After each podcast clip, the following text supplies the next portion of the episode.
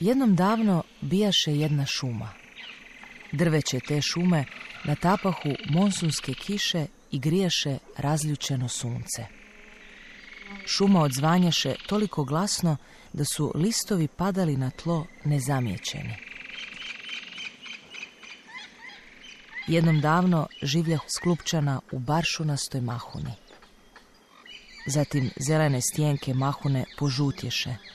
Mahuna se sasušila i u njoj ne ostade ni kapljica soka.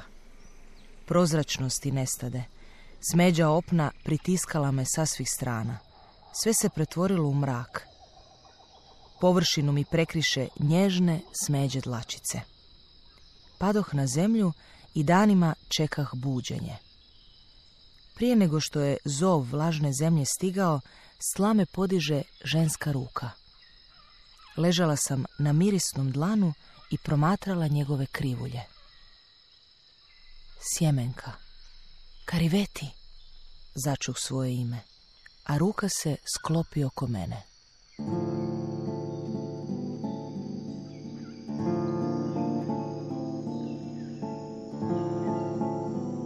Kristina Gavran Gitara od Palisandra Prvi dio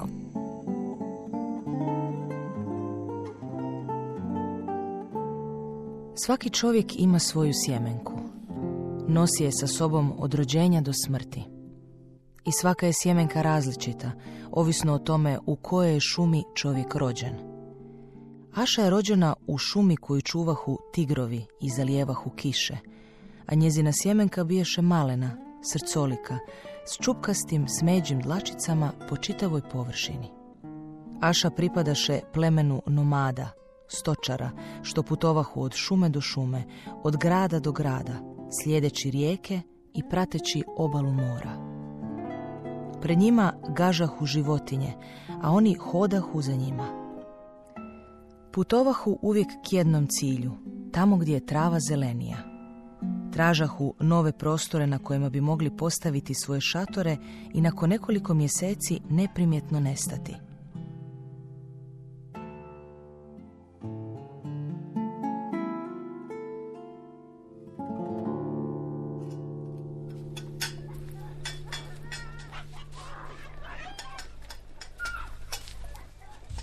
Ruke su je bile ljubičaste. Boja je kapala s njezinih prstiju i tvorila mrlje koje su se slijevale u krvavo jezero na dnu posude. Bokova oslonjenih na drveni kuhinski stol gulila je kuhanu ciklu i kroz prozor ispred sebe promatrala djecu koja su se igrala na vrtu. Naganjala su kokoši. Već im je toliko puta rekla da to ne rade. Nervozne i uplašene kokoši ne nesu jaja. Ruža je već treći dan čeznutljivo gledala prema šumi. Čekala je Reljin povratak. Šumu su držali svetom i stoga nitko osim dvanaest drvosjeća nije ulazio u nju. Selo i šumu povezivo je tek jedan viseći most sačinjen od prepletenih grana i korijenja.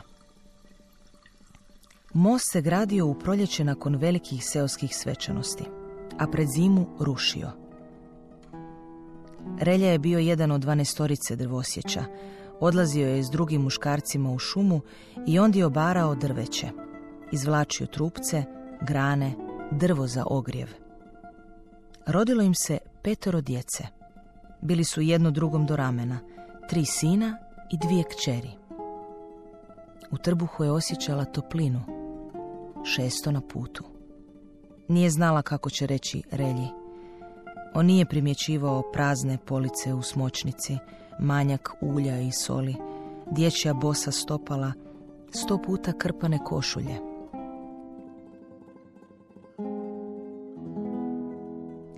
Ruža je bila vrlo lijepa, prodornih smeđih očiju i valovite kose, ali na lijevoj strani vrata imala je veliku ispupčenu mrlju crvene boje.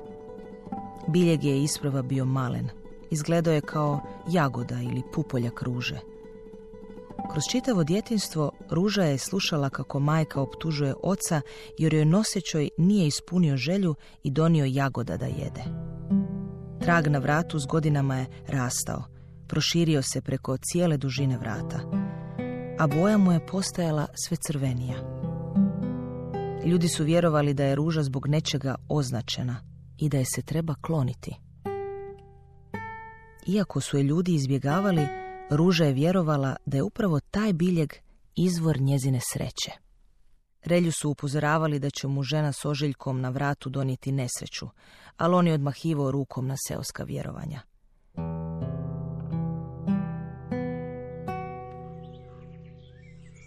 Vjerovanje da se šumi ne prilazi bilo je staro koliko i selo. Selo nije imalo imena jer su seljani vjerovali da bi imenovanjem otkrili svima gdje se nalazi, te bi k njima pohrlili nepoznati ljudi koje nisu željeli. U davna vremena kad su ljudi prvi put zakoračili u nizinu gdje su danas izgrađene kuće, na čitavom tom prostoru prostirala se gusta šuma. Stari i mladi, žene i djeca, muškarci uzeli su sjekire i navalili na šumu, krčeći put za svoje nasade, polja i kuće. Ali s vremenom netko se dosjetio da će šumu lakše iskrčiti ako potpale vatru. Zbili su se u redove i gledali kako vatra guta drveće.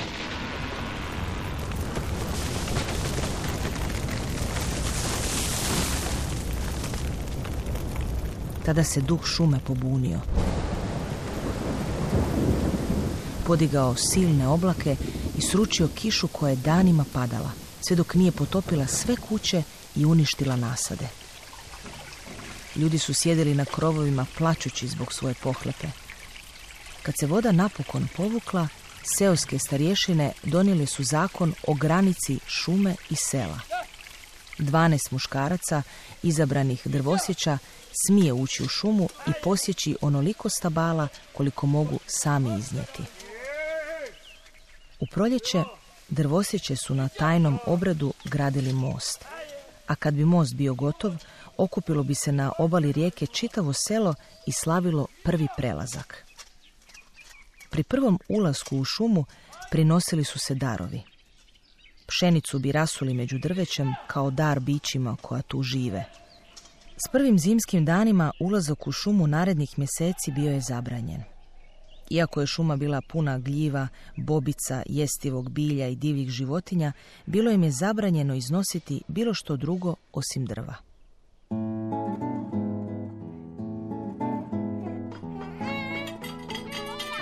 Djeca su se okupila oko stola i čekala večeru.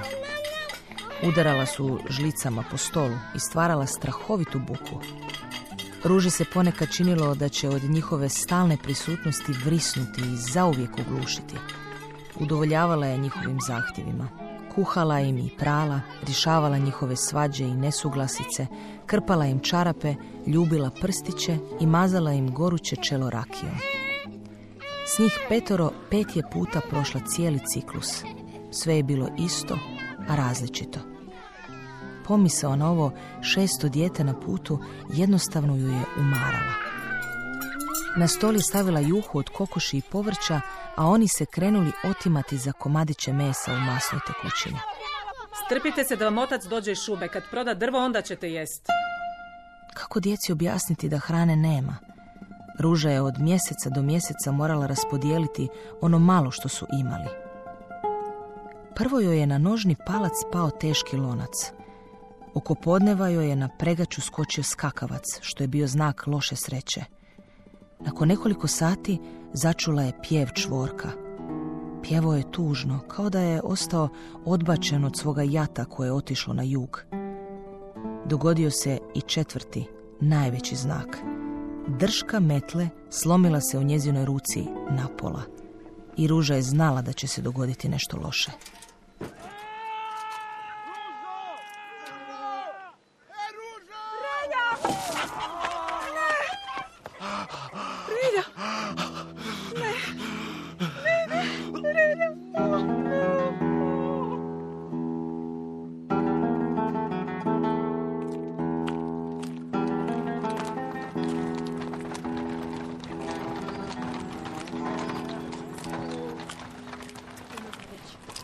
Djevojka tamne kose izišla je jednoga dana iz šume.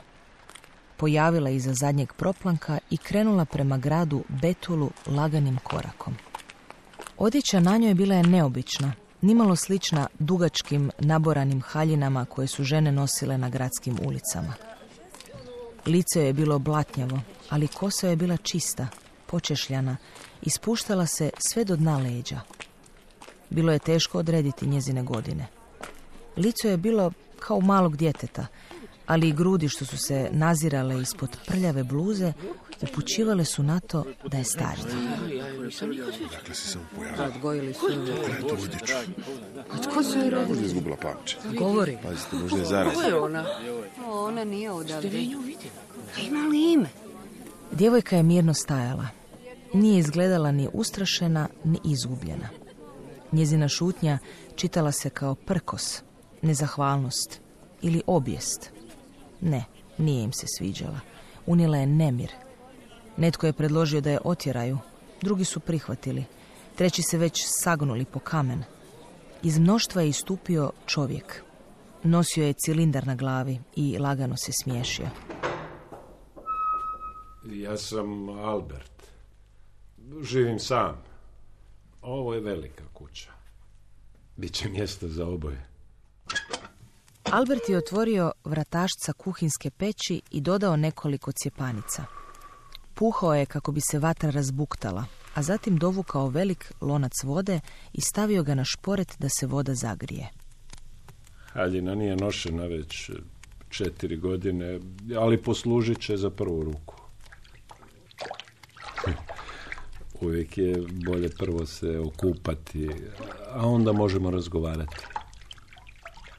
Ispirala je sa sebe vilinske dodire, tragove prstiju koji su češljali njezinu kosu, mirise cvijeća kojim su je obasipali svakoga jutra i sve godine koje je provela s njima. Znala je da se ubrzo više ničega neće sjećati. Rekli su joj to kad je izlazila iz šume. Htjela je iskusiti kako je to živjeti među ljudima. Imaš li ime? Ne. Dobro. Možeš odlučiti koje ime želi za sebe. E, Razumiješ me? Da. Aha. A odakle si došla? Ne, ne sjećam se. Dobro, ne brini, ne brini. Hajde, već će se snaći. Snaći ćeš se ti.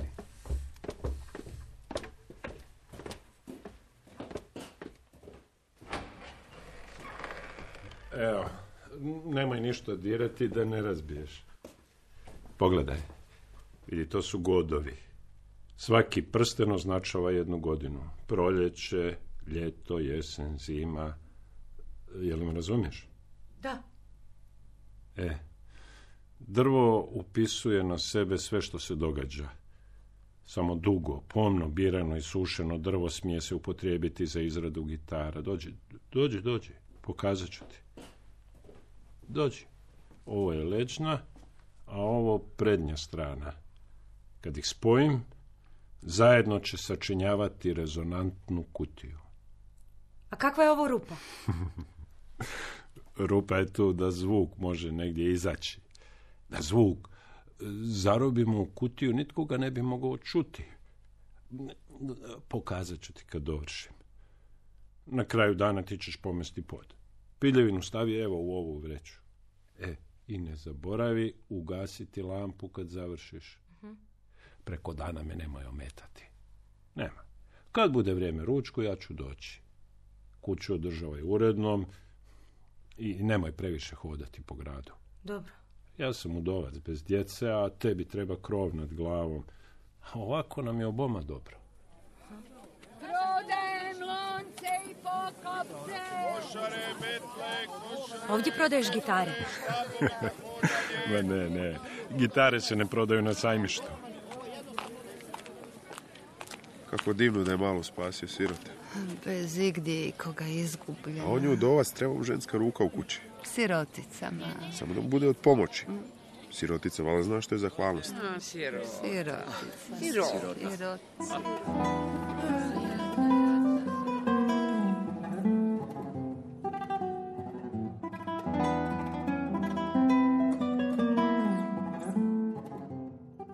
Franko nije imao inspiracije. Već je mjesecima odgađao, smišljao izlike, lagao kako je sve u najboljem redu, te bježao u svoje mrakove koji su ga sve više pritiskali. Obuzelo ga je malodušje, ljutio se na samoga sebe i osjećao krivnju. Kao da mu je strah lomio volju za životom, isisavao sreću i ostavljao ga praznim i izgubljenim. Izgubio je nekoliko kila, koža mu je posivjela, pušio je cigaretu jednu za drugom i opijao se. Prije mnogo godina kupio je sebi garsonjeru u blizini glavnog trga. Nekada je taj studio bio mjesto njegove slobode, a sad mu se činio kao zatvor. Mrzio je sam sebe, a tu je mržnju zatim usmjeravao na sve oko sebe. Evo ovako izgleda smrt. Ništavilo, prazan prostor. Dobro, čak i kad bi uspio nešto napisati, to ne bi bilo dovoljno dobro. I ta ga je misao sprečavala da napiše makar osrednje dijelo koje bi donijelo kruh na stol. Nikada nije imao problem s idejama. A sada u svojoj 50. ne zna što učiniti. Bio je spreman prodati dušu vragu, samo da nekim čudom ponovo uspije skladati. Stoga bi čas dozivao nečastivog, čas se molio Bogu i svim svecima da mu pošalju tračak nade. A onda je upoznao Gabrielu. Šetao se po galeriji i vidio je u tim skulpturama sate i sate predanog rada i osjetio silnu zavist. Što bi on dao da ima takvu ženu kraj sebe dok stvara? Muzu koja bi ga potaknula na skladanje. Mogla je imati dvadeset i nešto godina. Izrazito lijepa, crne kose koje je ukvirivala lice. Crvena haljina isticala je maslinastu boju njezine kože, tanke ruke i uzak struk. Izgledala je nježno, a opet nekako čvrsto kao stijena.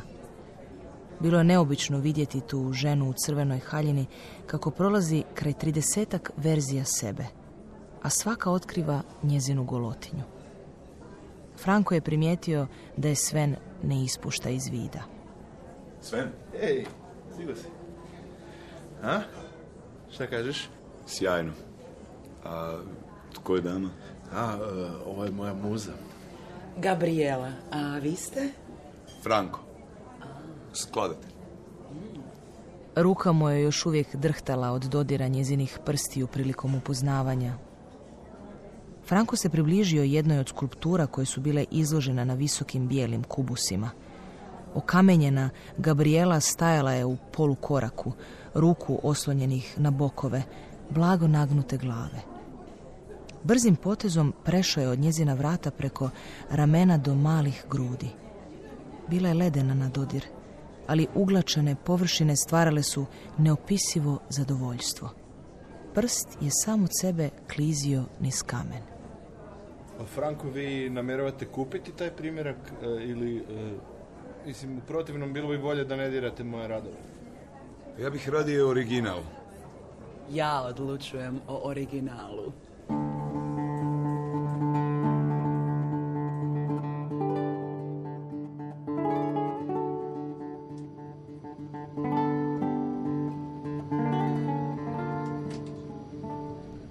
Volim sjediti kraj prozora u avionu i promatrati nebo. Posebno volim noćne prekooceanske letove koji negdje u zraku dočekaju zoru. Letjela sam s jednog kraja svijeta na drugi. Budila se u hotelskim sobama i pila lošu kavu iz aparata. Trebao mi je odmor. Ovaj 16. let bio je let kući. Iako i to kući, više nisam znala objasniti. Smijem li domom zvati mjesto čije ključeve ne posjedujem? Mama je bila slikarica i velika ljubiteljica umjetnosti. A tatu, ekonomista, taj svijet nije ni najmanje zanimao. Čim sam malo porasla, mama je uzela mene kao pratnju. Godišnja pretplata na balet i operu, otvorenje nove izložbe suvremenih umjetnika, ciklus gudačkog kvarteta, gostovanje poznate filharmonije, pomno je birala kamo će me odvesti. Prava mala dama, cvrkutale su njezine prijateljice i gladile me po kosi. Tata nije volio posjete maminih prijateljica. Na svojim potpeticama donijele bi tračeve, grintanje i žalopojke o stanju u umjetničkim krugovima. Sve su to brisale o naš tepih i u kuću unosile nemir. Tata bi poslije otvarao prozore i rješavao se njihovih teških parfema. Danima, nakon što bi prijateljice otišle, ona je očajavala, govorila kako ništa nema smisla. Njezine uljane slike na platnu kao da nikoga nisu interesirale, tata ju je pokušavao utješiti, no najčešće bi napravio još veću štetu. Crtaj cvijeće ili zdjele svoća. Mama se grozila ideje da njezine slike budu usklađene s foteljom u dnevnom boravku ili zavjesama na prozoru gostinske sobe. Zid nasuprot fotelji jedini je bio prazan, tek s jednim čablićem. Kad bi završila sliku, izložila bi je na tom vidljivom mjestu i danima je gledala iz raznih kutova sve dok je nova ne bi zamijenila. Mama i slikarica bile su dvije različite osobe koje su tek pukim slučajem nastanjivale isto tijelo. Avion je bio poluprazan. Na sjedalu kraj mene nalazila se moja gitara, vjerna suputnica. Bila je to šesta gitara koju sam posjedovala. Osvojile smo skupa brojne prve nagrade, snimile CD-ove i svirale s ponajboljim orkestrima. Nizale smo uspjeh za uspjehom, ali ja sam sve češće u krevetu čije su plahte mirisale na hotelski prašak za rublje, osjećala kako me nešto pritišće. Kad je John predložio da na kraju sezone odradim turneju po Aziji na kojoj ću svirati sjećanje na ljeto, jednu od najljepših skladbi za gitaru i orkestar, uzbuđeno sam pristala.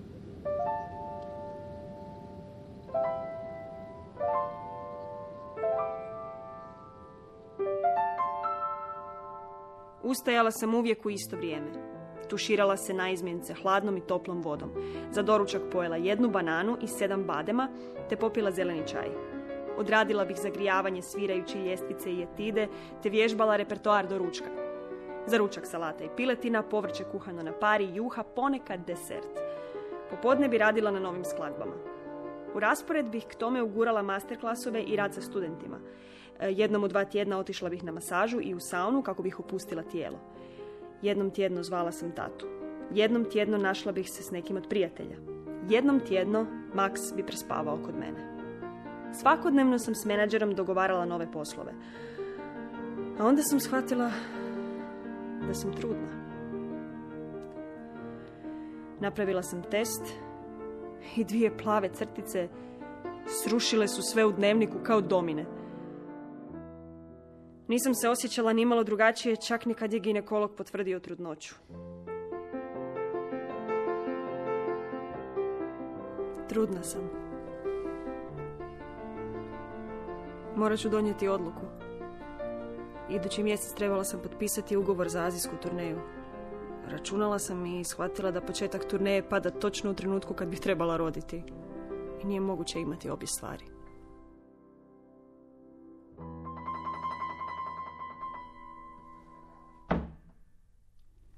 Izabrat ćeš turneju, naravno. Znaš li koliko se dugo radila za sve ovo? Max me gledao ispitivački. Kao da ne može vjerovati da se dvoumim oko trudnoće. Nisam ga voljela i znala sam da ne bih žalila da nestane iz moga života. Još od samog početka bili smo otvoreni jedno prema drugome i svjesni toga da je život glazbenika pretrpan raspored i nedostatak vremena za ostvarivanje dubljih odnosa. Nakon razgovora s Maksom otišla sam u svoj stan i dugo gledala u zid. Oko ponoći sam sjela za laptop i kupila avionsku kartu za povratak kući.